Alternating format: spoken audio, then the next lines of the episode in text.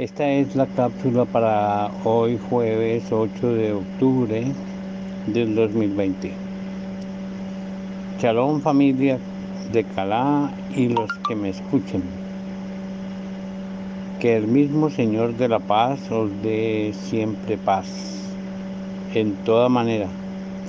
El ladrón sea con todos nosotros. 2 Tesalonicenses 3:16. Trataré un poco la continuación de la cápsula anterior porque realmente está implícito este fenómeno de la resurrección, de la boda y del reino.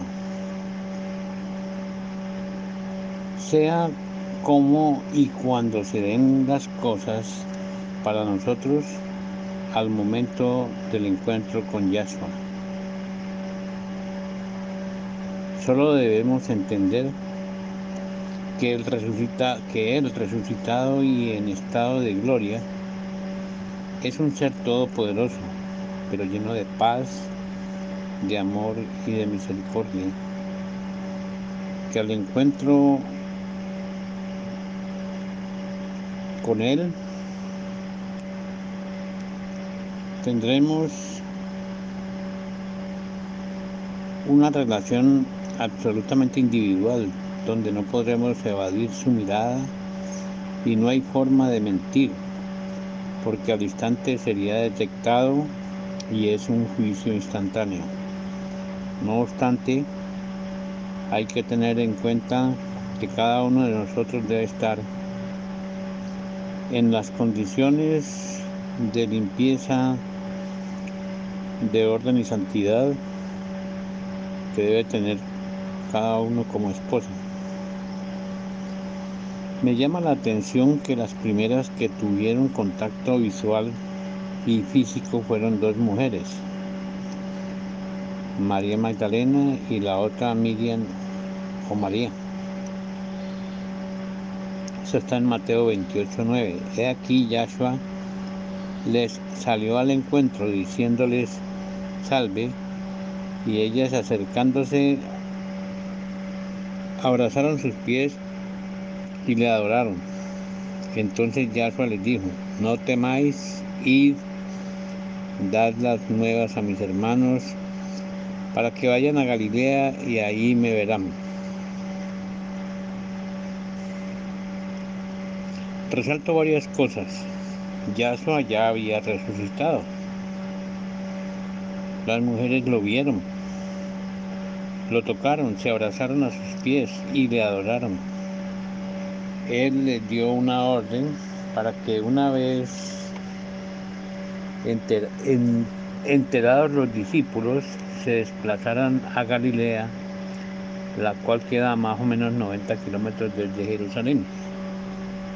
¿Por qué les ordena esto? Porque de hecho ellos corrían peligro en Jerusalén. Todo el mundo los buscaba y querían inclusive matarlos. Luego de las condiciones parecidas, Yahshua les habla diciendo, Toda potestad me es dada en el cielo y en la tierra. Aquí veo que Marcos y Lucas dan versiones con algún parecido de Mateo, pero a mi juicio quien lo muestra con más detalle es Juan. En Juan 20, del 11 al 29, vemos, o mejor, tomémoslo desde el 21 al 31 completo. El texto de este capítulo describe y explica muchas cosas quizá demasiadas cosas, que en su profundidad de entendimiento nos dice lo concreto del poder y el proceso de la resurrección, siendo Yahshua el primero. Como es tan largo, destacaré sintetizando elementos clave y que cada lector tenga bien la claridad que esta palabra de verdad así lo expresa. El primer día de la, de la semana sabemos que es domingo. Y María Magdalena fue temprano en la, en la mañana, siendo aún oscuro. ¿Qué hora era? 3, 4, 5 de la mañana. Vio la piedra del sepulcro quitada, corrió a los discípulos y les dijo, se han llevado del sepulcro al Adón y no sabemos dónde le han puesto. Pedro y Juan fueron al sepulcro y comprobaron que en efecto Yahshua no estaba.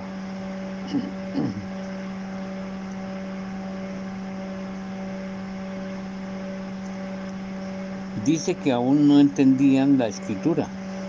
La verdad, ellos vivieron todas estas situaciones, pero aún sus espíritus estaban bloqueados para el entendimiento de lo que había ocurrido en las últimas horas.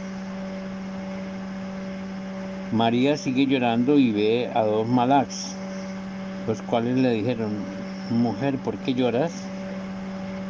Porque se han llevado a mi Adón y no sé dónde está. Pero al momento a su lado vio a Yahshua y no lo reconoció. ¿Por qué lloras? ¿A quién buscas? Pero cuando ve él que ella no le reconoce, le dice en voz alta, María. Entonces ella lo reconoce y le dice, Raboní, o sea, rabino, maestro, amo. Él le dice, no me toques porque aún no he subido al Padre. Aún estaba viviendo una situación de el proceso de la resurrección. Hagamos un análisis de profundidad en este aspecto.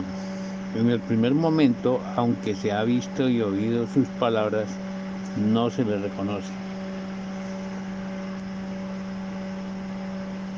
nuestros sentidos humanos en ese instante no están alineados con el entendimiento recién estaban, estaba dispuesto para, para él subir al Padre.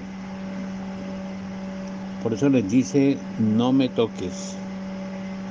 Esto indica que desde el momento de la resurrección hasta que María lo ve, han ocurrido muchas cosas que no están claramente descritas y son bastantes. En esos tres días, ¿qué fue lo que ocurrió? El tiempo es irrelevante. Luego que se cruza el umbral de la muerte y en el transcurso de nuestra dimensión de tiempo percibido por los humanos, donde Yahshua es muy posible haya resucitado a las tres pm del Shabbat hasta las 3 o 4 del domingo cuando llegan las mujeres han pasado para nosotros 12 horas. Pero en la dimensión en que se encuentra Yahshua allá se dice que es la cuarta existe un continuo de eventos desconocidos para nosotros Al momento de la muerte, cuando el alma sale, ¿qué es? ¿Qué se encuentra? ¿A dónde va? De la sabiduría de Agur en Proverbios 34 extraemos ¿quién subió al cielo y descendió? ¿Quién encerró los vientos en sus puños? Vientos son aproximadamente almas o demonios. ¿Quién ató las aguas en un paño? ¿Quién afirmó todos los términos de la tierra? ¿Cuál es su nombre y el nombre de su hijo? Si sabes. Repito las palabras de Yahshua. Cuando dijo, toda potestad me es dada en el cielo y la tierra. Solo por revelación de la palabra de Yahweh podremos comprender la profundidad que esto tiene. Solo Yahshua ató demonios y desató almas en el abismo del Seol. Él descendió y volvió a subir al cielo. Solo Él da consuelo a los afligidos. ¿Quién es un verdadero líder? El que puede mandar a otros que hagan lo que dice, el que lo ha hecho primero que ellos, que ha sido capaz, entonces conoce los límites humanos y ofrece ser el camino de verdad y que conduce al Padre Creador y Todopoderoso a una vida eterna. Solamente hay que escuchar su voz y cumplir sus mandatos, no por leyes ni por parámetros de ni falsas palabras hechas de mentira y deslealtad de hombres no estoy acusando a nadie, no soy digno de hacerlo hasta que hasta, hasta esto me lo prohíbo yo mismo, solamente hay que escucharlo a él.